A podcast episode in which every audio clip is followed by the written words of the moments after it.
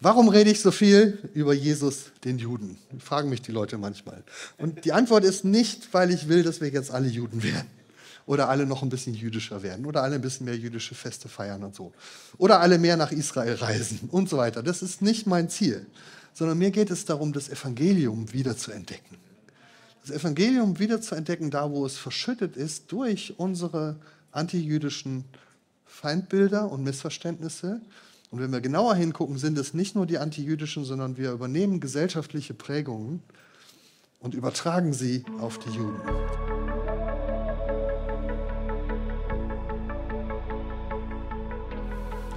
Ja, vielen Dank für die nette Einleitung, vielen Dank für die Einladung hier äh, nach Spitz. Danke, dass ich Teil sein darf von eurem Studienprogramm und ich hoffe, es trägt etwas bei zu eurer Ausbildung und natürlich, wie wir gerade gehört haben, noch viel mehr zu einer Veränderung eurer Haltung im Leben. Das ist eigentlich auch das, worüber ich heute rede. Ihr müsst gar nicht so viel lernen und wissen heute Morgen.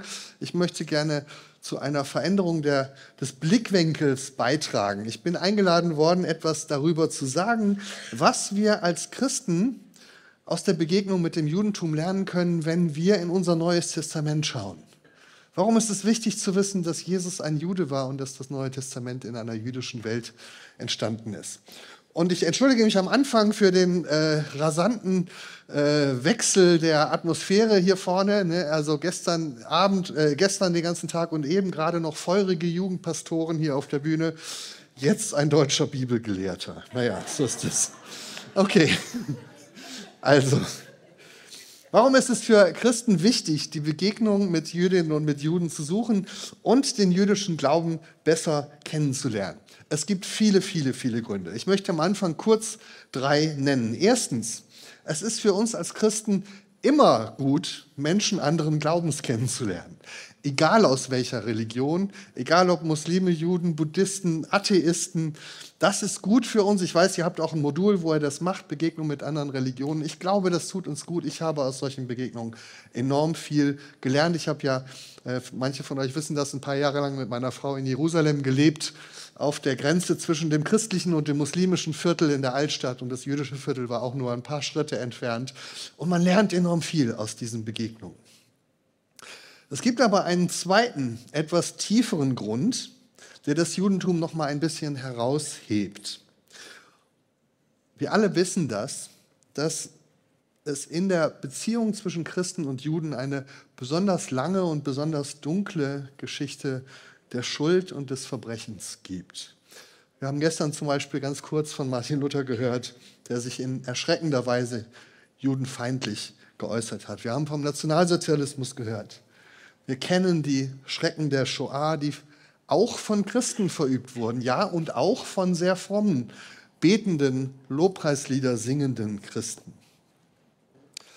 Ich fand es das wichtig, dass Eretz Sorev gestern gesagt hat, es geht dabei nicht darum, dass ihr euch jetzt die Schuld eurer Eltern oder Großeltern aufladet. Das ist kein biblischer Gedanke. Aber natürlich müssen wir uns heute fragen, wo kam das denn eigentlich her? Was hat denn dazu geführt, dass so viele Christen diesen Weg entlang gegangen sind? Was hat denn dazu geführt? Was führt denn heute dazu, dass wir wieder ein Erwachen des Antisemitismus und des Antijudaismus finden? Und was können wir tun, damit sich das nicht noch einmal wiederholt? Und eines der Dinge, die wir eben tun können, ist, die Beziehung zu Jüdinnen und Juden zu suchen, uns mit dem Judentum zu beschäftigen und auch Vorurteile und Klischees und Missverständnisse auszuräumen, die wir in unseren Köpfen natürlich immer noch haben gegenüber Juden. Das ist der zweite Grund, unsere Geschichte. Es gibt aber noch einen dritten Grund und der ist für mich als Christ und auch als Lehrer des Neuen Testaments jetzt für heute der wichtigste. Und er ist für mich zentral geworden seit dieser Zeit, wo ich in Jerusalem gelebt habe und überlegt habe, was macht das mit meinem eigenen Glauben. Und dieser dritte Grund ist nämlich, dass unser eigener Glaube an Jesus eben unlösbar verbunden ist mit dem jüdischen Volk. Es geht da nicht um eine andere Religion. Wir haben das gestern schon von Eretz Soref gehört, der hat ja so die große Linie gespannt vom Alten Testament und allen Verheißungen dort und der ganzen Linie des Segens Gottes mit seinem Volk bis hinein in die Gegenwart und das, was heute äh, passiert in der Welt und auch im jüdischen Volk. Und ich möchte heute sozusagen reinzoomen und mich fokussieren ganz auf die Zeit des Neuen Testaments. Und meine These, die Grundthese ist, wir können Jesus nur dann wirklich verstehen, wenn wir ihn in seiner jüdischen Welt verstehen, wenn wir ihn als Juden verstehen. Sobald wir anfangen, das Neue Testament herauszulösen aus diesem jüdischen Kontext, aus dieser jüdischen Welt, und das haben Christen ja immer wieder versucht. Ich war im äh, November mit einer Gruppe von Studierenden ähm, in Eisenach in, äh, in, Thüringen. Da gab es ein Institut zur Zeit der Nationalsozialisten, gefördert vom Staat, von vielen Kirchen, von Professoren unterstützt, ein Institut zur Erforschung und Beseitigung des jüdischen Einflusses in der Kirche. Die waren dafür, das Alte Testament aus der Bibel zu streichen, im Neuen Testament alles zu streichen, was irgendwie jüdisch ist und so weiter. Aber wenn wir das machen, dann kommt am Ende automatisch ein falscher Jesus heraus. Zwei Gründe dafür. Erstens, wenn wir den jüdischen Hintergrund des Neuen Testamentes nicht verstehen oder nicht kennen oder übersehen, dann entgeht uns ganz viel Positives und Wertvolles, was wir eigentlich im Neuen Testament entdecken könnten. Eretz hat das gestern so schön gesagt. Du musst dich nicht mit den jüdischen Festen beschäftigen. Du kannst das Neue Testament auch so lesen. Du wirst halt nur ganz viel verpassen. aber gut, darüber rede ich gleich noch. Das Zweite ist aber vielleicht noch etwas schlimmer. Es ist nicht nur so, dass uns viel entgeht, sondern wir werden auch vieles falsch verstehen. Wir werden vieles missverstehen. Wir bekommen also nicht nur ein unvollständiges Bild von Jesus, sondern obendrein noch ein falsches und damit auch ein gefährliches Bild von Jesus. Und das Dritte, weil wir als Christen immer dazu neigen, die Kernbotschaft unseres Evangeliums zu entwerfen als ein Gegenprogramm zu den Juden. Ja, das erkläre ich gleich noch ein bisschen mehr. Aber ich glaube, ihr kennt das vielleicht aus Predigten. Man versucht immer zu sagen, das und das haben die Juden geglaubt und dann kam Jesus und alles wurde anders. Also wir entwerfen das Evangelium automatisch immer im Gegensatz zum Judentum. Das heißt aber, wenn wir ein falsches oder verzerrtes Bild vom Judentum haben, dann kommt auch ein falsches Evangelium raus. Und dann sind wir natürlich beim Kern unseres Auftrags, eures Auftrags hier als ISTL. Und diese drei Punkte möchte ich mit euch heute Morgen durchgehen. Ähm, das ist sozusagen einmal der Überblick. Heute Nachmittag in einem zweiten Vortrag möchte ich dann das an einem Bibeltext mal ein bisschen vertiefen, welche neuen Perspektiven vielleicht entstehen, wenn wir uns die jüdische Welt ein bisschen mehr anschauen. Jetzt heute Morgen aber erstmal diese drei Probleme im Überblick. Also erstens, ohne eine Kenntnis des Judentums geht uns vieles an theologischer Tiefe verloren, wenn wir das Neue Testament lesen. Was meine ich damit? Vielleicht ein Beispiel aus dem heutigen Leben. Wir hatten letzte Woche ein Familientreffen in Marburg, wo ich herkomme. Wir hatten meine Eltern zu Besuch, nach vielen Jahren einmal wieder. Großes Ereignis und gleichzeitig mein Bruder und seine Frau. In dieser Runde haben wir zusammengesessen und dann habe ich erzählt, ich habe nächste Woche äh, eine Konferenz in der Schweiz, ich fahre nach Spiez. Äh, mal gucken, ob es da schön ist und so. Und in dem Moment, wo ich das gesagt habe, leuchteten die Augen auf meines Vaters und meines Bruders. Spiez. Ja? Und dann plötzlich prasselten da Dinge in den Raum, ja, oh, vielleicht begegnest du dort dem Geist von Spiez und so. Und ich dachte, hä, was? Ne? Und mein Vater auch so, ah, Spiez, das Wunder von Bern und so. Ne? Und ich hatte keine Ahnung, wovon die reden. naja, so ist es halt, keine Ahnung, ja. Ähm, ich habe es mir dann erklären lassen. Der Schlüssel liegt daran, dass man die Welt des Fußballs kennen muss. Genau.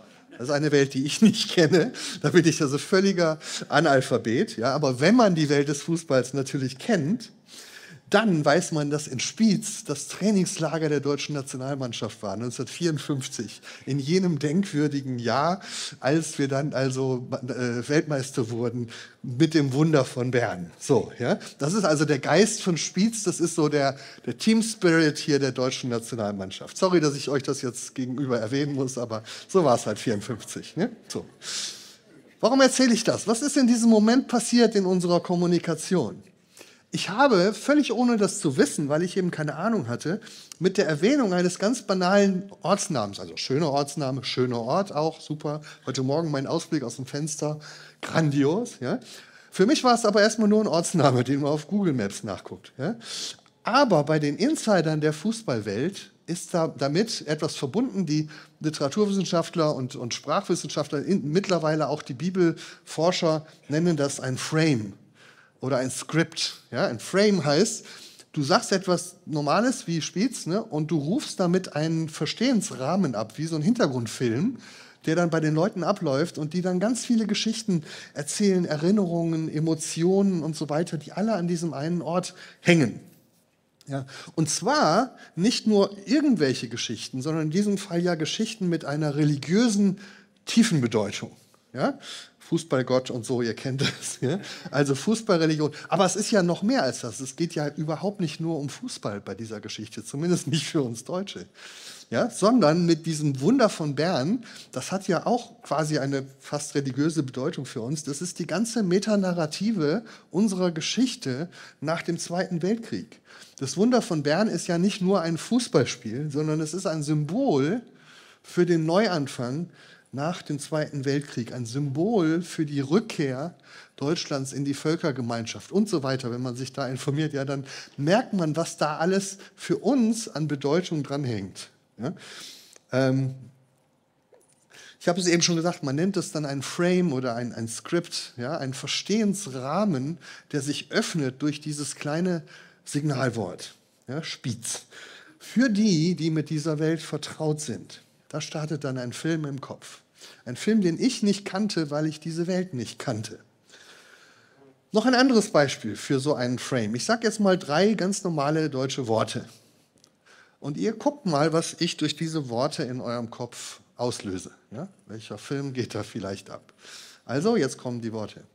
Alle Jahre wieder. Ja? Für jemanden aus einer anderen Sprache, aus einer anderen Kultur sind es erstmal drei banale deutsche Worte. Ja? Aber was ist bei euch so aufgetaucht? Die Großmutter. Ein Lied. Weihnachten. Ja, ihr habt vielleicht Bilder gesehen von Tannenbäumen und Kerzen, ja, Gerüche von Lebkuchen oder irgendwas. Ihr habt vielleicht eine Melodie gehört. Ihr habt Kindheitserinnerungen gehabt, Erinnerungen an die Großmutter. Alles das nur aus diesen banalen drei Worten, die an sich ja gar nichts sagen, sondern nur alle Jahre wieder. Ja, und vielleicht, und da kommen wir wieder zu der theologischen Bedeutung, vielleicht habt ihr sogar an Weihnachten gedacht, was man da feiert. Vielleicht habt ihr ein Kind in der Krippe gesehen und habt euch an die biblische Erzählung erinnert, die für das Christentum eine der Grunderzählungen ist. Gott wird Mensch und kommt in unsere Welt und macht sich klein und so weiter. Das alles steckt in den drei Worten alle Jahre wieder. Was hat das jetzt mit Jesus und dem Neuen Testament zu tun? Die Autoren des Neuen Testaments arbeiten genau so. Sie erzählen die Geschichte von Jesus als ein für Menschen, die sich in der damaligen Welt auskannten. Menschen, die vertraut waren mit dem Judentum. Und deswegen konnten die Schreiber des Neuen Testaments völlig selbstverständlich solche Signalwörter oder Sätze oder Ortsnamen oder Symbole, Handlungen, versteckte Anspielungen einbauen in ihre Erzählung, von denen sie wussten, dass die Leserinnen und Leser damals verstehen, worum es geht, dass die Hintergrundverstehensrahmen sich öffnen, die Frames und die Scripts.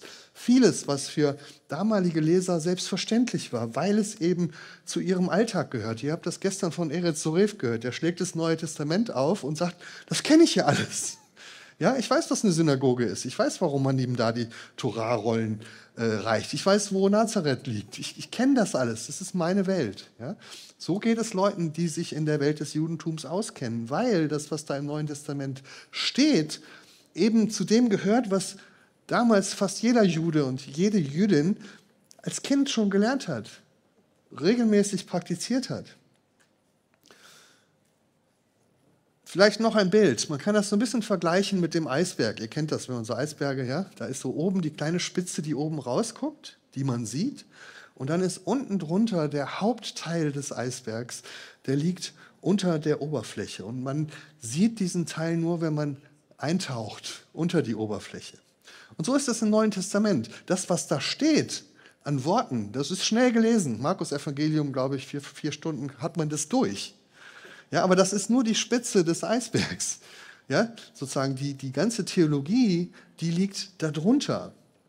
Ich nenne das in meinem Buch die verborgene Theologie des Neuen Testaments. Die verborgene Theologie des Neuen Testaments. Also die Theologie, die im Neuen Testament als bekannt vorausgesetzt wird und deswegen gar nicht mehr erklärt wird. Ja, die steht da gar nicht drin, weil jedes Kind sie schon kennt aus der Synagoge. Und wenn wir das ernst nehmen, dann verstehen wir plötzlich auch, warum Jesus so wenig über Theologie geredet hat.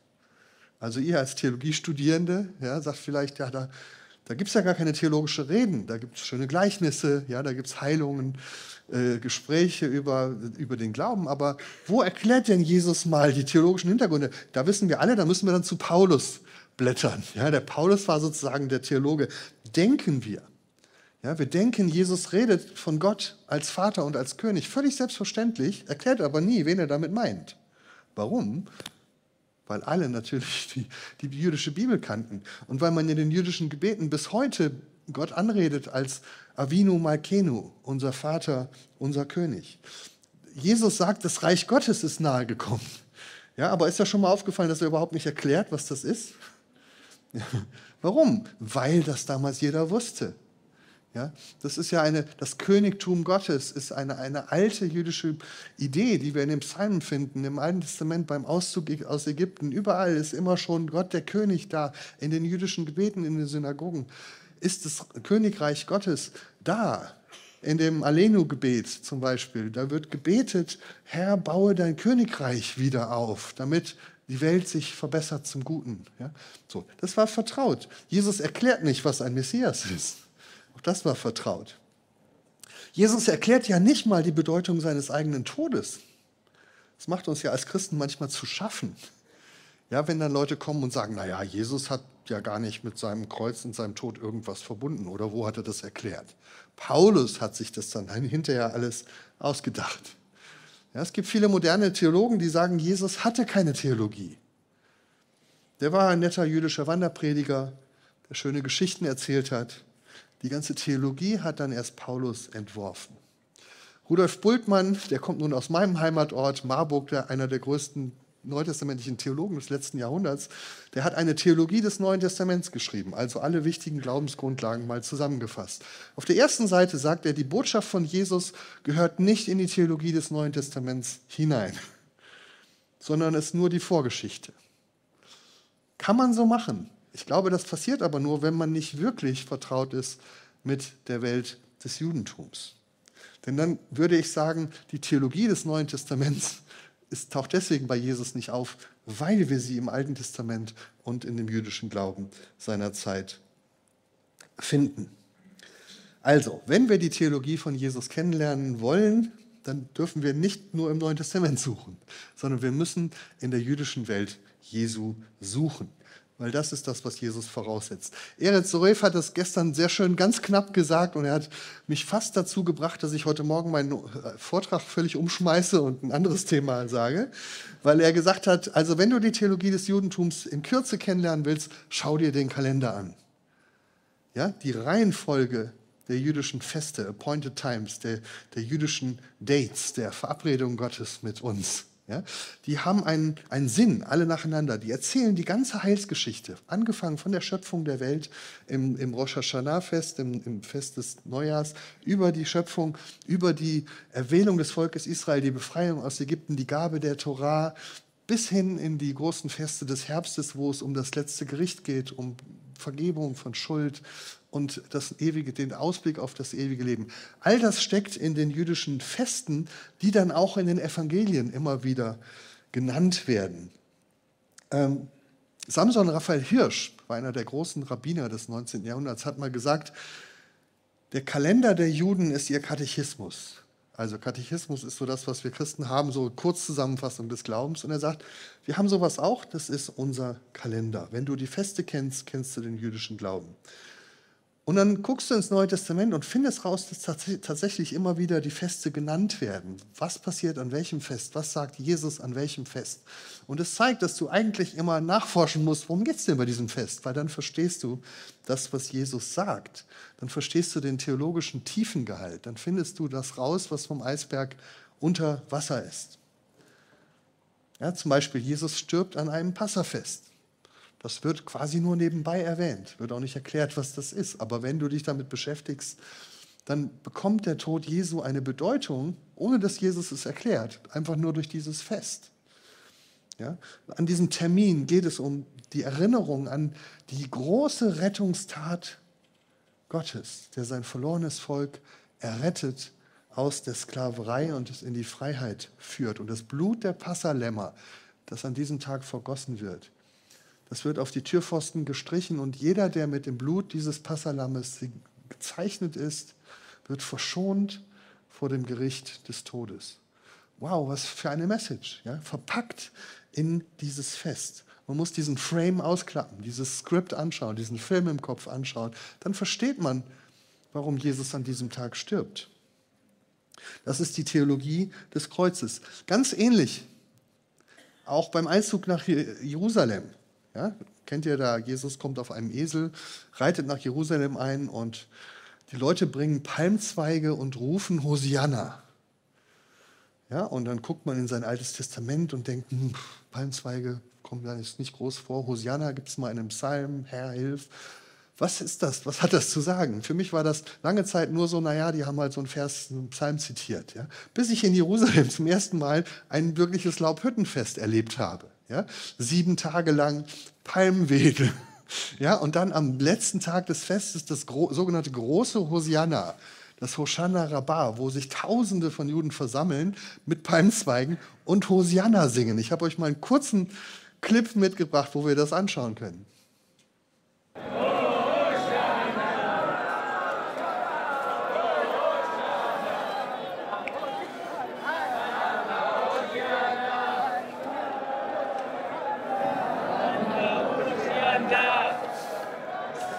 So, das war's schon. Ja?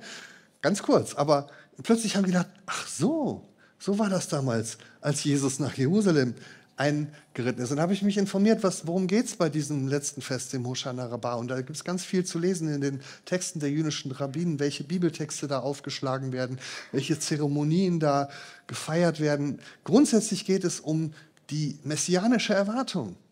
Ja? Man versammelt sich da, um auf den Messias zu warten, um zu sagen, Hosianna, Herr, hilf doch, komm doch jetzt und greife ein. Ja?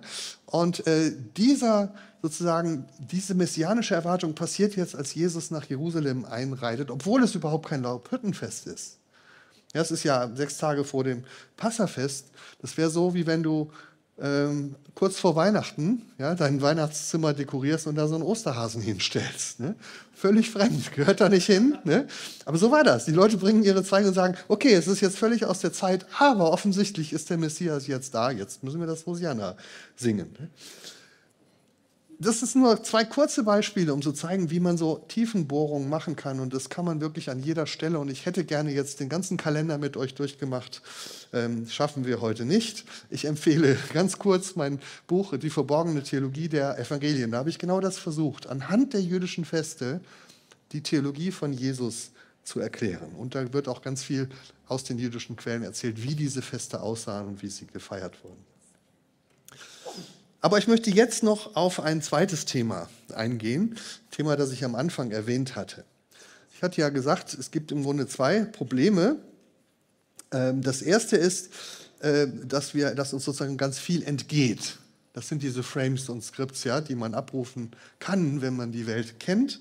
Also da, da fehlt dann vieles, kann man sagen, ist immer noch so ein abgespeckter Jesus, ist immer noch ein bisschen was bleibt übrig. Aber jetzt kommt das zweite Problem. Es ist ja nicht nur das, was fehlt, sondern wir verstehen auch vieles falsch.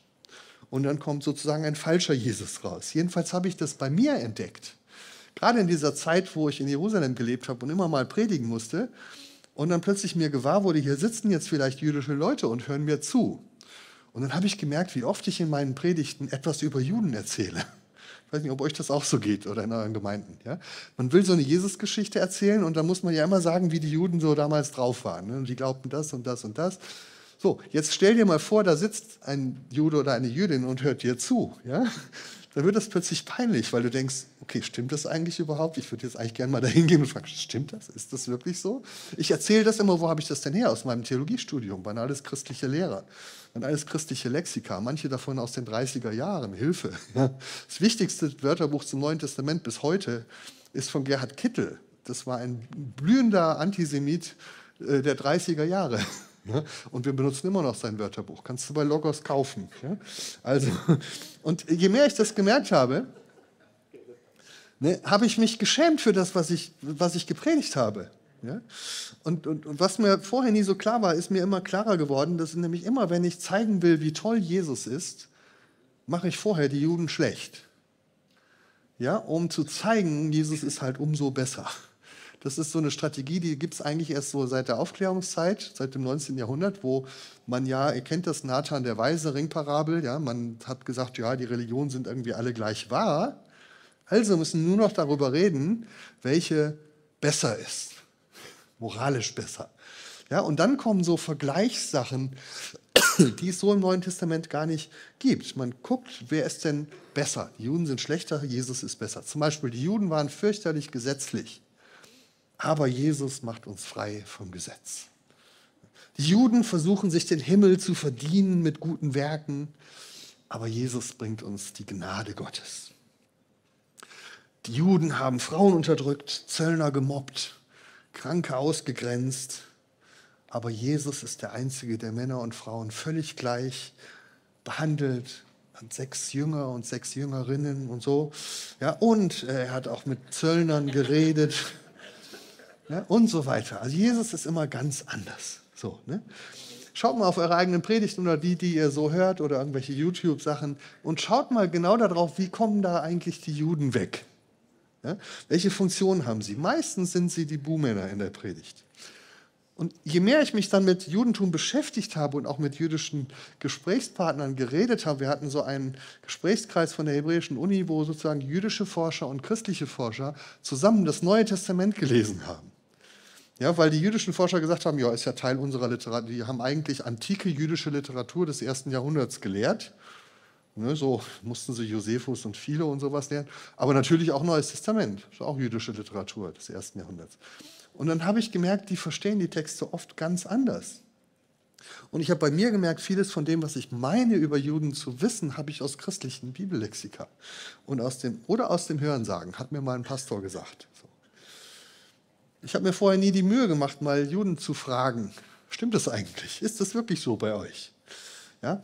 Ähm, so, dann habe ich irgendwann angefangen, da hatte ich natürlich viele Gesprächspartner hier in Deutschland. Also bei mir in Deutschland ist es schwieriger. Ich weiß nicht, wie es hier in Spiez ist, ob ihr viele Gesprächspartner habt in der jüdischen Synagoge oder so. Ja. Ist manchmal nicht so einfach. Ich wünsche mir manchmal so einen Telefonjoker, den man anrufen könnte. Ja. Aber es gibt ja auch jüdische Lexika, es gibt auch vor allem jüdische Quellen. Ich habe dann angefangen, die Sachen zu lesen, Josephus, Philo, die Schriften der Rabbinen, um einfach ein bisschen mehr zu verstehen, wie sehen die denn so die Dinge? Auch die Texte aus Qumran, viele von euch wissen das, da hat man so diese alten jüdischen Texte im Wüstensand gefunden. Und dann habe ich mir mehr entdeckt, die Juden sind gar nicht so, wie ich immer dachte.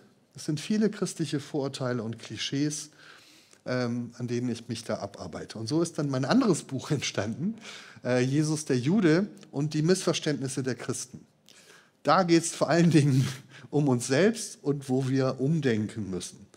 Ja, und ich gehe so ein paar von diesen Vorurteilen durch, die zum Teil ja schon sehr alt sind. Zum Teil gehen sie ins Mittelalter zurück, zum Teil in die Aufklärungszeit, wie ich eben gesagt habe, zum Teil in die Nazizeit. Aber sie sind in unseren Köpfen. Und auch ob wir das wollen oder nicht, und auch wenn wir es gar nicht böse meinen.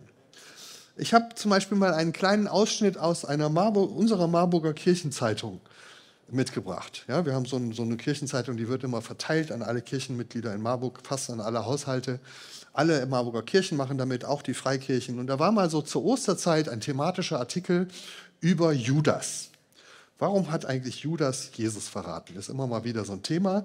Und der Autor, das war ein Pastor aus einer Freikirche, hat halt gesagt, ja, das muss man verstehen, Und er hat versucht, so ein bisschen den Judas zu rehabilitieren. Und hat gesagt, ja, muss ja auch verstehen, der war halt Jude.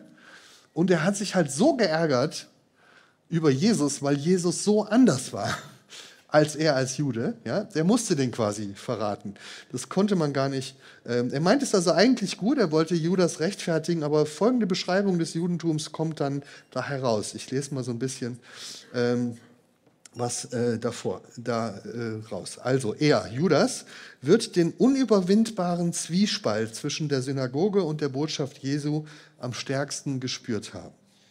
Da die autoritäre Tradition, hier die personifizierte Menschlichkeit, da die Absolutheit der Gebote, hier, also Stichwort Ehrenraufen am Sabbat und so weiter hier die Absolutheit menschlicher Bedürfnisse und Situationen, also Gebote gegen menschliche Bedürfnisse. Da Gott als strenger Gesetzeshüter und Richter, hier Gott als Abba, als barmherziger Vater. Heilige Gesetze, mit denen man notfalls auch über Menschenleichen gehen kann, kannte Jesus nicht. Unumstößliche Gesetze, mit denen man im Namen Gottes auch Menschen umstoßen darf, Klammer auf, das ist das, was die Juden tun, waren ihm fremd. Was ihm heilig war, waren Menschen in ihrer Not. Um diese zu lindern, schaute er lieber in das menschliche Angesicht als zwischen die Deckel eines Buches. In Reinheitsfragen war Jesus das Innere unendlich wichtiger als alles Äußere. Zusammenfassend könnte man sagen, Jesus begegnete Menschen, Klammer auf, im Gegensatz zu Juden, nicht misstrauisch und arrogant, sondern vertrauensvoll und anspruchslos. Er war in allem unberechenbar spontan und hat den Glauben an Gott radikal relativiert, humanisiert und personalisiert. Er war schlicht eine gewaltige Provokation in den Augen all der überstrengen Torah-Juristen. Ja, also ganz in gedrängter Übersicht fast alles, worüber ich in meinem Buch schreibe, die klassischen Gegensätze, die man immer wieder findet in, Christen, in, in christlichen Predigten. Ein zorniger Gott des Judentums, ein gnädiger Gott bei Jesus. Gesetzlichkeit bei den Juden, Freiheit bei Jesus. Unterdrückung bei den Juden, Gleichberechtigung bei Jesus. Menschenfeindlichkeit bei den Juden, Menschenliebe bei Jesus. Ich möchte mit euch gerne zwei Bibeltexte heute Morgen genauer anschauen. Auch da hätte ich gerne zehn mit euch angeschaut, aber erstmal nur die zwei wo man mal so exemplarisch sieht, in welche Richtung solche Missverständnisse sich entwickeln können. Einen weiteren Text machen wir ein bisschen ausführlicher als Bible Study und einen vierten Text mache ich heute Nachmittag noch in meinem zweiten Vortrag. Aber jetzt erstmal der erste Beispieltext. Er handelt von der Heilung eines Aussätzigen. Im Markus-Evangelium ist es eigentlich nur ganz, ganz kurz erwähnt. Ich lese das kurz vor. Markus 1, Vers 40 bis 42. Und es kam zu ihm ein Aussätziger, der bat ihn, kniete nieder und sprach zu ihm, willst du, so kannst du mich reinigen. Und es jammerte ihn und er streckte seine Hand aus, rührte ihn an und sprach zu ihm, ich will's tun, sei rein. Und alsbald wich der Aussatz von ihm und er wurde rein. Kurze Geschichte, in den meisten Predigten, achtet mal drauf, wird die Geschichte wesentlich ausführlicher erzählt. Warum? Man muss ja erstmal die Hintergründe erzählen. Also zum Beispiel, was heißt es eigentlich, aussätzig zu sein? Anstatt dass ich euch jetzt noch eine Predigt vorlese, habe ich einen kleinen Ausschnitt aus The Chosen mitgebracht. Da schauen wir uns das jetzt mal an. Vorher aber noch ein kleiner Disclaimer für alle The Chosen-Fans. Ich bin auch The Chosen-Fan. Ja, ich liebe die Serie, ich empfehle sie allen zum Anschauen. Ich schaue sie mit meinen Schülern sogar als Unterrichtsmaterial. Ja, ich finde das ein großartiger Zugang zu den Evangelien, eine großartige Art und Weise, die Evangelien hineinzuholen in die Postmoderne und sie für postmoderne Menschen zugänglich zu machen. Wie? Indem man eben nicht einfach Bibelgeschichte nacherzählt, sondern sozusagen die erfundenen Geschichten drumherum erzählt. Ja? Diese Geschichten, die oft viel mehr an das moderne Amerika erinnern als an die jüdische Welt Jesu, das ist okay. Ja? Aber es wird dadurch natürlich anschaulich und lebendig. Man denkt, ach, das ist ja so wie bei uns. Ja? So. Ist nicht immer richtig, aber darum geht es ja nicht, sondern es geht darum, das haben auch die Macher in meinem Interview gesagt, das ist dieser Effekt, den es auch in vielen Serien jetzt so gibt, dass man die Dinge bewusst entfremdet und so tut, als wäre es im 17. Jahrhundert schon so gewesen wie heute, damit man so ein bisschen die Aktualität erkennt. Okay, also unbedingte Empfehlung. Aber wie jede gute christliche Predigt ist auch The Chosen natürlich nicht immun dagegen, diese christlichen Missverständnisse weiterzuerzählen. Die klassischen Vorurteile, die sich in jedem Bibellexikon finden. Und insofern kann man an solchen Stellen dann auch gut lernen, wie man es nicht machen sollte. Also, wir schauen die Heilung eines Aussätzigen aus The Chosen.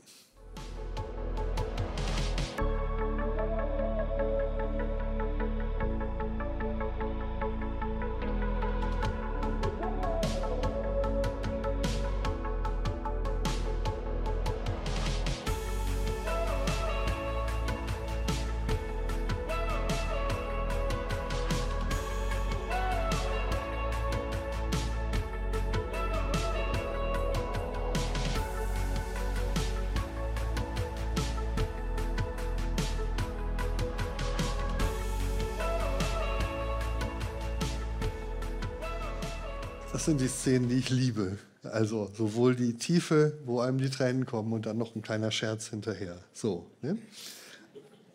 Aber für unser Thema jetzt heute, was lernen wir in dieser Szene über das Judentum? Ja? Und wie Juden mit Aussätzigen umgehen. So sind sie halt, die Juden. Alle laufen schreiend weg, wenn sie einen Aussätzigen sehen. Sie werden als Bedrohung angesehen, sie werden mit dem Messer bedroht und ferngehalten. Man darf ihnen nicht zu nahe kommen, man darf nicht mal ihre Luft einatmen. In vielen christlichen Predigten hören wir darüber hinaus noch mehr, nämlich dass Aussätzige irgendwo außerhalb der Städte in aussätzigen Kolonien leben mussten, fernab von der Gesellschaft. Kam ab und zu brachte ihnen jemand Essen. Klammer auf, diese ganze Szenerie kennen wir alle nur aus dem Film Ben Hur. Ja, seitdem hat sich das fortgesetzt. 100 Jahre alter Film, so ist es. Ne? Ähm, in keiner jüdischen Quelle ist davon die Rede. Gut, ähm, aber Jesus ist natürlich ganz anders. Er ist der einzige Mensch in der damaligen Zeit, der zu einem Aussätzigen hingeht und der ihn berührt. Und deswegen ist in vielen modernen Predigten schon das das eigentliche Wunder. Es ist das Wunder der Berührung. Dass er dann geheilt wird auch noch, das ist für viele dann so entweder gar nicht zu erwähnen oder Nebensache. Äh, das Wunder wird reduziert auf die Wunder der sozialen Inklusion. Endlich jemand, der ihn in den Arm nimmt. Woher kommen die Vorstellungen? Ich habe es gerade schon gesagt, sie kommen nicht aus jüdischen Quellen. Sie kommen aus christlichen Filmen wie zum Beispiel Ben Hur oder sonst aus der christlichen Fantasie. Wenn wir uns mit der jüdischen Welt ein bisschen vertraut machen, dann entdecken wir eine Reihe von Missverständnissen. Erstens, wir könnten anfangen in der Tora. Ja, da musst du gar nicht Talmud lesen oder Josephus. Fang in der Tora an und schau mal nach, was sind denn die Gesetze für Aussätzige? Was sind überhaupt Reinheitsgebote? Wichtigste Erkenntnis erstmal, unrein sein ist in der Bibel weder verboten, noch schlecht, noch sündig, noch eklig. Wichtiger Grundsatz. Im Gegenteil, wenn wir die biblischen Reinheitsgebote anschauen, dann sehen wir, dass Unreinheit etwas völlig Natürliches und Normales ist. Jüdische Frauen zum Beispiel sind unrein, einmal im Monat, ganz regelmäßig.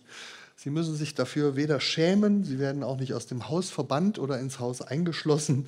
Man muss nicht vor ihnen weglaufen, wenn man sie trifft.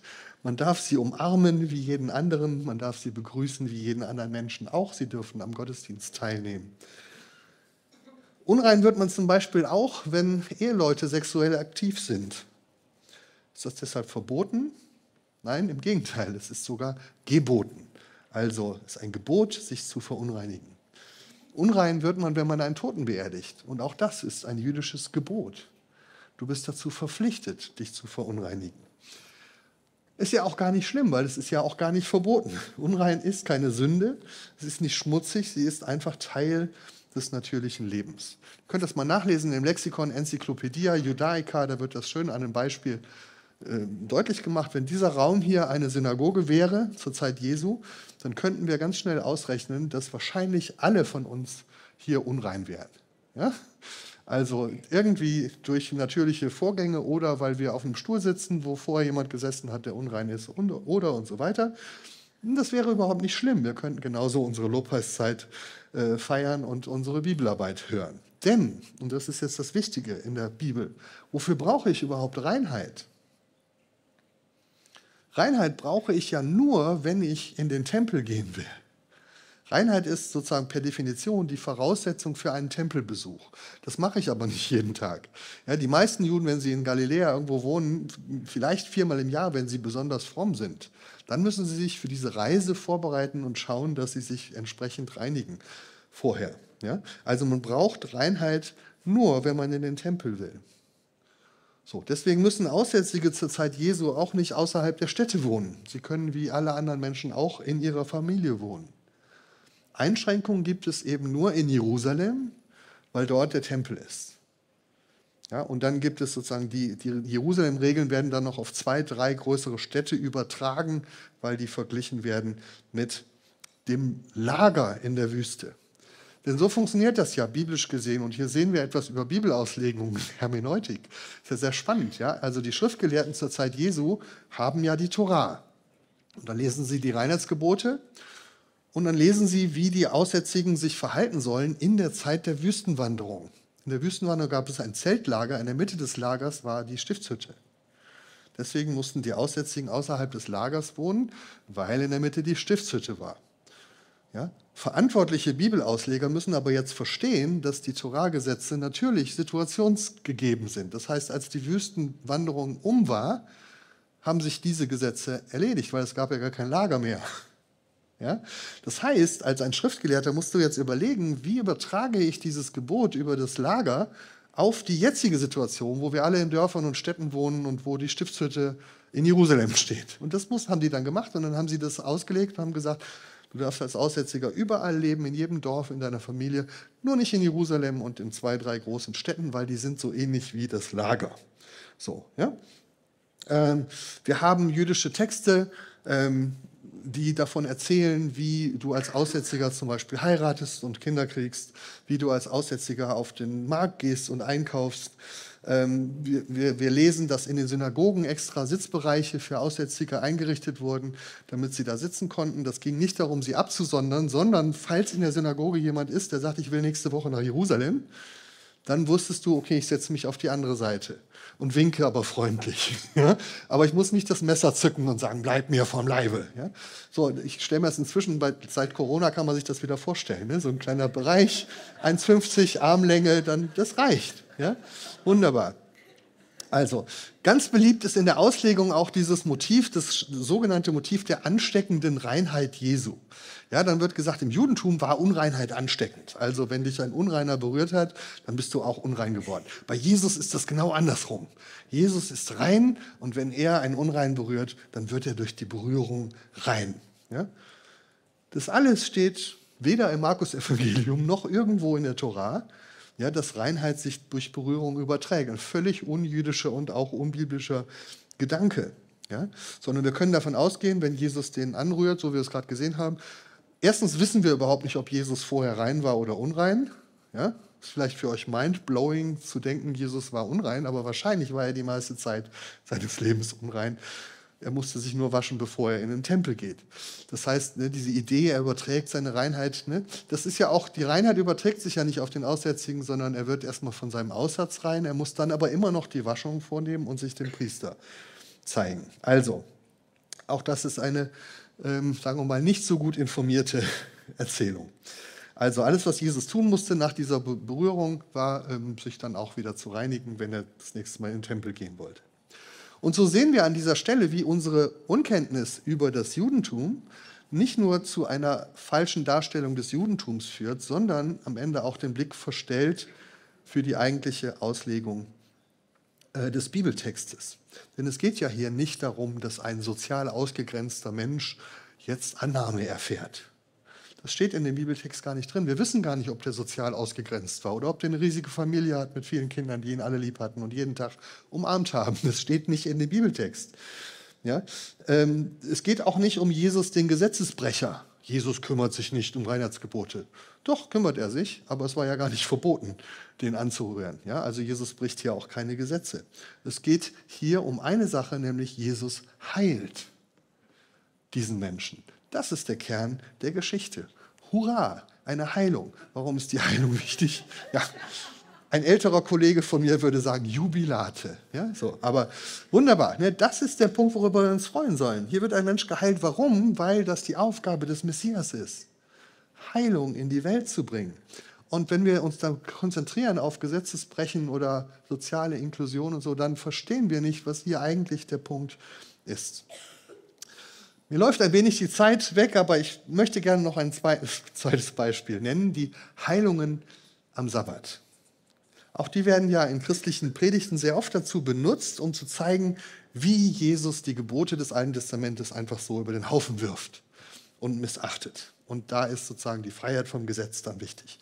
Sabbatheilungen werden zum Paradigma einer Botschaft von der Freiheit vom Gesetz, die wir dann meinen bei Paulus zu finden, obwohl nicht mal Paulus sie lehrt. Gut. Ernst Käsemann, ein großer Theologe der Nachkriegszeit, hat sogar geschrieben, die Freiheit, die sich Jesus herausnimmt gegenüber der Torah des Mose, mit der, die Freiheit, mit der Jesus die Torah des Mose über den Haufen warf, erschütterte die Grundlagen des Judentums und verursachte am Ende seinen Tod. Und man kann bei dieser, Voraus, bei dieser Formulierung ein bisschen fragen, wessen Tod? Des Judentums oder seinen eigenen? Gut? Beides ist möglich.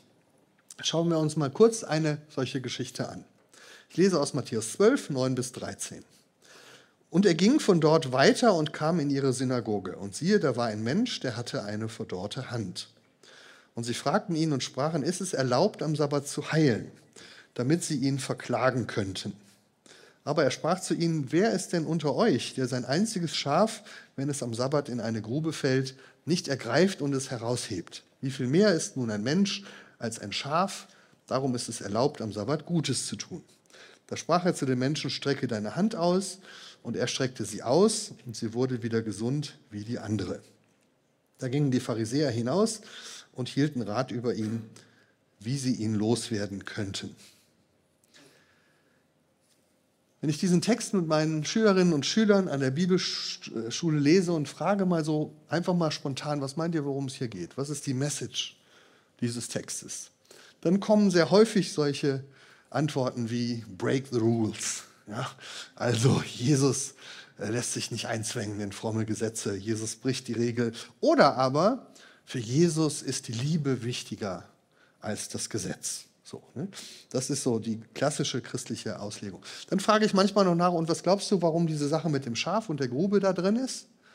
Und dann ist meistens die Antwort, ja, Jesus sagt ja, guck mal, ihr Juden haltet euch ja selber nicht an eure Gesetze. Das seid, seid ihr vor Heuchler. Ihr macht es doch auch, also kann ich das auch machen. Ja? So.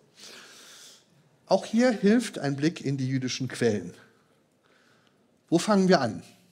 Ja, auch hier fangen wir ganz vorne an in der Tora. Also die Tora ist auch eine jüdische Quelle, die ist zwar ein paar hundert Jahre schon alt, ja, ist nicht die wichtigste Quelle, um das Judentum zu verstehen. Den Fehler machen wir manchmal. Ja. Die Tora war schon zur Zeit Jesu ein sehr altes Buch, das man auslegen musste und aktualisieren musste, um es für die Gegenwart anzuwenden. Aber für das Sabbatgebot sehr wichtig. Also wir gucken da rein als Schriftgelehrter und was finden wir? Du sollst den Sabbat heiligen und du sollst keine Arbeit an ihm tun. Super. Ja? Das ist das Problem mit einem paar hundert Jahre alten Buch. Ja? Die Regel ist klar, aber die Anwendung ist unklar. Ja? Ich soll keine Arbeit tun, aber wer sagt mir denn bitteschön, was eine Arbeit ist? Das ist da ja gar nicht definiert. Schon gar nicht steht da, und du sollst auch keine Kranken heilen. Ja? Nein, das steht da nicht. Das heißt, es gibt überhaupt kein biblisches Gebot, dass man keine Kranken heilen darf. Welches Gebot bricht dann Jesus? Ja? Jetzt geht es also weiter. Die Rabbinen, habe ich eben schon gesagt, die mussten diese Torah-Regeln jetzt für die Gegenwart zugänglich machen. Die mussten den Leuten erklären, was ist denn eine Arbeit und was nicht. Und das wollten sie natürlich von der Bibel her. Also haben sie gesagt, wir gehen mal aus von dieser Stelle mit den zehn Geboten und schauen mal in der näheren Umgebung, Kontext, wo das Wort Arbeiten vorkommt. Was gibt es denn da für Arbeiten? Und sie sind fündig geworden, nämlich bei den Arbeiten zum Bau der Stiftshütte. Ja? Also, da haben sie dann herausgefunden, aha, um die Stiftshütte zu bauen, musste man verschiedene Arbeiten verrichten, ähm, also zum Beispiel hämmern oder sägen, ein Feuer anmachen, um irgendwas heiß zu machen. Man musste Stoff nähen, Stoff zerschneiden und so weiter. Dann haben sie eine Liste gemacht und haben gesagt, hier sind 39 Sorten von Arbeit, bei der Stiftshütte. Das ist doch eine gute Ausgangsbasis. Das ist jetzt unsere Liste. Es gibt 39 Kategorien von Arbeit und dann kann man davon alles weitere ableiten. Also zum Beispiel Feuer machen ist verboten am Schabbat und deswegen macht man auch zu Hause keine Kerze an. Ja, in einem traditionellen jüdischen Haushalt, so jetzt gibt es elektrisches Licht, dann wird das übertragen aufs elektrische Licht, deswegen macht man auch das Licht nicht an am Schabbat. Man macht nicht den Zündschlüssel vom Auto, weil das gilt als ein Feuer machen, weil da ein Zündfunke ist und so weiter. Also man geht von diesen sozusagen Kategorien der Bibel aus und legt die dann aus. Trotzdem die Frage, keine dieser Kategorien heißt, du sollst nicht heilen. Ja, ist immer noch nicht das Heilen verboten. Es sei denn, du müsstest jetzt, du wärst ein Arzt und müsstest ärztliche Operationen vornehmen, wo du irgendwas zunähen musst oder zersägen musst oder andere eklige Dinge. Ja. Das wäre eine Art der Heilung, die nicht erlaubt ist am Schabbat. Das finden wir auch in den rabbinischen Texten. Welche ärztlichen Operationen sind denn erlaubt und welche nicht? So, was macht denn Jesus? Habt ihr mal in den Text geguckt? Ja? Keine ärztliche Operation. Er spricht nur ein Wort. Und der Mensch wird geheilt. So ein Wort sprechen ist nun wirklich nicht verboten am Sabbat, ja, in keiner der 39 Kategorien. Also tut Jesus gar nichts Verbotenes. Er tut das, was erlaubt ist am Schabbat. Jetzt kann man noch fragen, warum sagt er dann die Sache mit dem Schaf ja, und der Grube? Was hat das jetzt für eine Bewandtnis? Schauen wir uns das nochmal an. Das ist eigentlich was ganz Besonderes. Ich mag das. Warum erwähnt Jesus das Schaf? Wenn wir uns die jüdischen Quellen aus der Zeit Jesu anschauen, dann entdecken wir, dass das Schaf in der Grube sowas war wie so eine Examensprüfungsaufgabe für jüdische Torah-Schüler, ja, oder so ein, vielleicht auch schon in der Grundschule so ein Lehrbuchbeispiel, was ist eigentlich erlaubt am Schabbat. Wir finden das in mehreren Texten immer wieder diese Frage und dann verschiedene Antworten. Zum Beispiel in Qumran wo man 1947 diese alten Schriften da in den Tonkrügen ausgebuddelt hat, so kleine Fetzen aus dem Wüstensand und man hat die ausgerollt und da steht drauf, darf man am Schabbat ein Schaf aus der Grube holen? Ja? So, was ist die Antwort der Leute von Qumran? Manche von euch wissen das, die waren besonders streng. Das war sozusagen die strenge Abteilung im Judentum.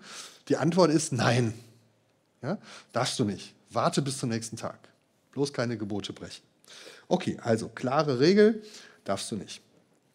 Ähm, das wäre ein Brechen des Schabbat, weil du musst ja dann eine schwere Last heben. Jetzt gibt es aber die gleiche Frage auch später in den Schriften der Rabbinen. Und wir haben das gestern schon gehört, die Rabbinen sind so ein bisschen die Nachfolger von den Pharisäern. Das sind also eher die Leute, mit denen Jesus zu tun hatte. Auch da gibt es die Frage, darf man jetzt das Schaf aus der Grube holen? Da wird das Problem anders gelöst. Ja, gibt es verschiedene Rabbis, die sagen, ja, Leben retten ist ja auch erlaubt und so. Ne? Und dann sagt der andere aber, ja, ist ja kein Leben retten und so. Ähm, dann sagt jemand, du könntest es ja füttern und dann rausholen. Ja, dann kommt aber einer und sagt, ich habe noch eine bessere Idee. Man darf ja leichte Gegenstände tragen am Schabbat. Also, man kann doch ganz viele Kissen und Decken herbeibringen. Die wirft man in die Grube rein und dann klettert das Schaf von selbst heraus. Einfache Lösung. Ja. Genau das, was hier gerade passiert ist, passiert immer, wenn ich das erzähle. Ja? Wir lachen so ein bisschen verschmitzt und manche von uns denken so, ja, ja, so sind sie die Juden. Ne? Die suchen sich immer ein Schlupfloch, um dann doch die Torah zu brechen. Ne? So sind sie halt. Ne? So. Aber ich würde sagen, das ist wieder ein Teil unseres antijüdischen Klischees. Denn es ist ja gar kein Schlupfloch, sondern es ist ein treues Nachdenken, wie kann ich am Schabbat das Gute tun, ohne die Torah zu brechen. Was ist daran eigentlich so falsch? Ja, das ist ein Weg, den ich mir nach aller Begegnung mit dem Judentum für mein eigenes Leben vorgenommen habe. Ich möchte mich an Gottes Gebote halten. Das heißt aber nicht, dass ich nicht nach Lösungen suche, wie ich ohne Gottes Gesetze zu brechen das Gute tun kann. Das ist ein bisschen anstrengend. Ja? Qumran ist einfacher. ich mache nichts, kann nichts falsch machen. Ne? Die Rabbis sagen, nee, du musst dir schon die Mühe geben, zu überlegen, wie du das Gute tun kannst. Es geht nämlich, ohne dass du die Gebote brichst. Das ist hier die Aufgabe man könnte jetzt noch fragen, also wie gesagt, die Zeit, man könnte jetzt noch fragen, warum muss denn Jesus überhaupt immer so viel am Schabbat heilen? Man könnte das auch an anderen Tagen machen. Ja? Deswegen will er ja doch irgendwie was gegen den Schabbat sagen. Die Antwort ist auch hier nein. Wenn man sich ein bisschen damit beschäftigt, welche Bedeutung der Schabbat am Judentum hat, dann wird man von den meisten Juden nicht hören, oh, es ist da alles verboten, sondern man wird sagen, der Schabbat ist der tollste Tag in der Woche weil das ist ein Tag, wo ich mal aufatmen kann. Es gibt eine jüdische Tradition, die sagt, der Schabbat ist ein sechzigstel Vorgeschmack auf die Ewigkeit. Da sollen wir etwas spüren und riechen davon, wie es einmal sein wird, wenn Gott die Welt heil gemacht hat. Der Schabbat soll sozusagen ein Fenster sein in Gottes kommende Welt. Ja, dann macht es ja Sinn, dass Jesus heilt am Schabbat. Ja, das ist ja genau das, was Gott will. Am Schabbat wird die Schöpfung fertiggestellt in der Bibel und auch sozusagen die kommende neue Welt ist wie der Schabbat. Und deswegen ist die Heilung am Schabbat natürlich das Beste, was passieren kann. Jesus tut das, was der Messias tut. Er öffnet ein Fenster in die kommende Welt. Und das ist auch der Grund, warum die Gegner sich so ärgern, dass sie überlegen, wie können wir den jetzt loswerden? Der tut ja gar nichts Verbotenes, aber er behauptet, der Messias zu sein. Das, das ist der eigentliche Knackpunkt hier. Nicht, dass Jesus den Schabbat bricht, sondern dass er mit diesem Anspruch auftritt, ich tue das, was Gott tut, nämlich am Schabbat die Welt heil machen. Ah. Ich habe noch ein bisschen, ein paar Gedanken zum Schluss. Ich mache es jetzt einfach wie ihr jetzt gestern. Ich, ich werde ein bisschen überziehen und hoffe auf eure Gnade. er nickt nicht, aber er guckt, er kann es ja nicht verhindern. Ich stehe ja hier. So, ich möchte sozusagen jetzt über diese beiden äh, Beispiele hinaus gerne noch äh, die Grundsatzfrage stellen.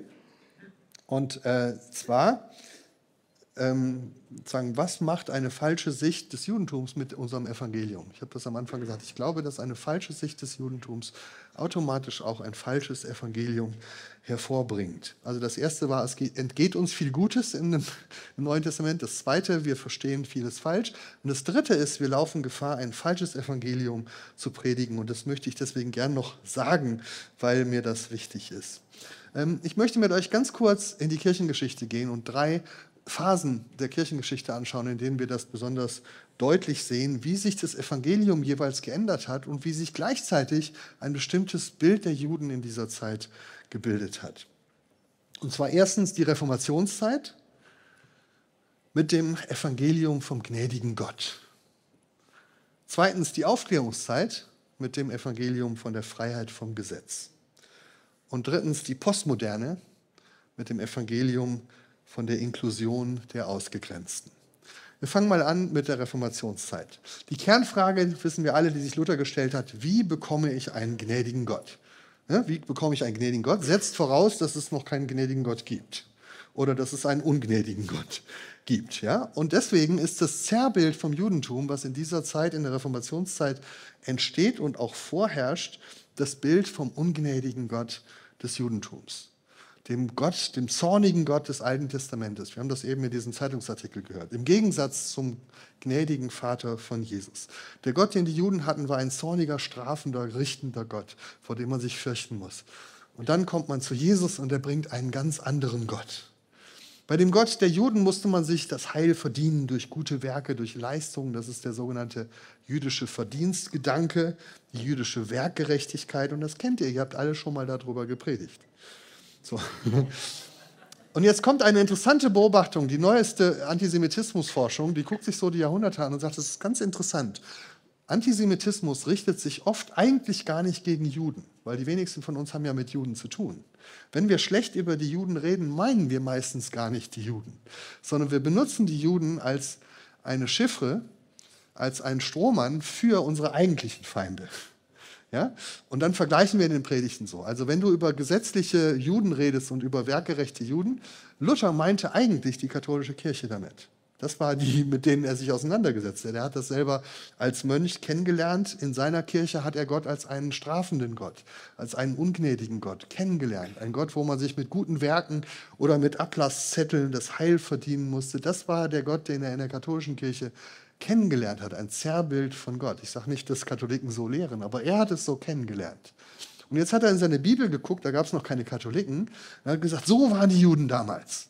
Er sagt das an einer Stelle sogar in seinem Galaterbrief-Auslegung. Da sagt er, unsere Juden, das sind die Katholiken. Ja, also ganz klar, das wird übertragen. So, ne? Also wir haben die Frage nach dem gnädigen Gott. Daraus entsteht das Zerrbild. Bei den Juden ist Gott nicht gnädig, man muss sich das Heil verdienen. Dann kommt Jesus und sagt, bei mir gibt es das Heil umsonst. Ne? Und dann ist sozusagen das Evangelium, Gott ist gnädig. Hurra, das Evangelium vom gnädigen Gott. Und da sagt er vielleicht, was ist denn daran so falsch? das Evangelium vom gnädigen Gott. Ja? Falsch daran ist, das ist nicht das Evangelium im Neuen Testament. Dass Gott gnädig ist, ist überhaupt keine Neuigkeit für die Juden. Das wussten die schon lange. Da guckst du ins Alte Testament und findest 2. Mose 34, barmherzig ist der Herr, geduldig und von großer. Güte. Er vergibt die Missetat. Das findest du überall im Alten Testament. 5. Mose 7, Vers 7. Nicht, weil du besser bist als alle anderen, habe ich dich erwählt, sondern weil ich dich geliebt habe. Die Idee eines gnädigen Gottes ist doch eine urjüdische Idee. Gott erwählt aus Gnade. Du kannst nichts tun, um dir seine Liebe zu verdienen. Dafür muss Jesus nicht in die Welt kommen. Das wusste jedes Kind aus der Synagoge. Deswegen ist das Evangelium nicht, dass es einen gnädigen Gott gibt. Was ist denn das Evangelium? Jesus sagt, ich bin gekommen, damit ihr endlich einen gnädigen Gott kennenlernt? Nein, ich bin gekommen, um mein Leben zu geben als ein Lösegeld für die vielen. Also hat Gott die Welt geliebt, dass er seinen eingeborenen Sohn gab, damit alle, die an ihn glauben, nicht verloren gehen. Das ist das Evangelium. Nicht, dass Gott gnädig ist, sondern dass er jetzt seine Gnade zeigt, indem er selbst für uns sein Leben gibt und unsere Schuld bezahlt. Das ist das Evangelium. Das andere ist ein antijüdisches Evangelium, weil es so tut, als kennen die Juden den gnädigen Gott nicht. Das Zweite. Wir kommen in die Aufklärungszeit.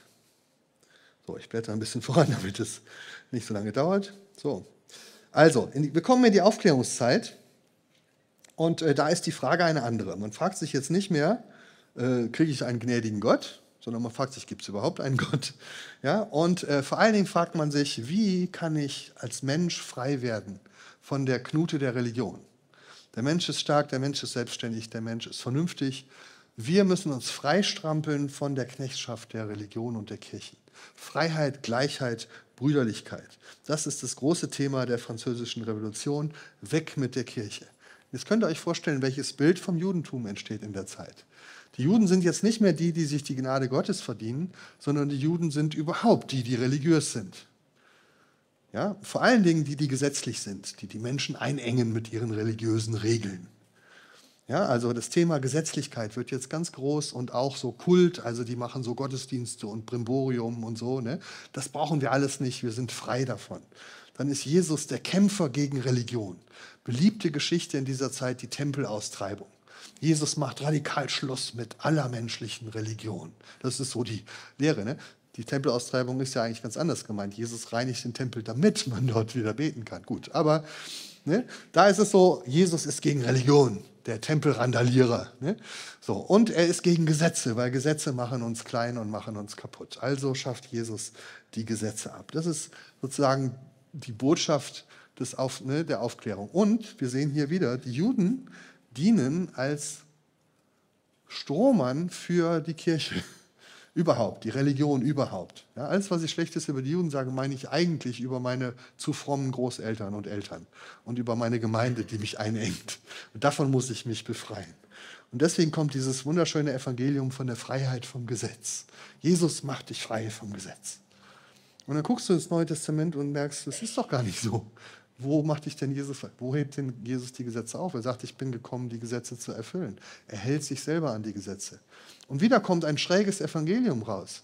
Du predigst den Leuten, das ist das Evangelium, du bist frei vom Gesetz, kümmere dich nicht um Religion.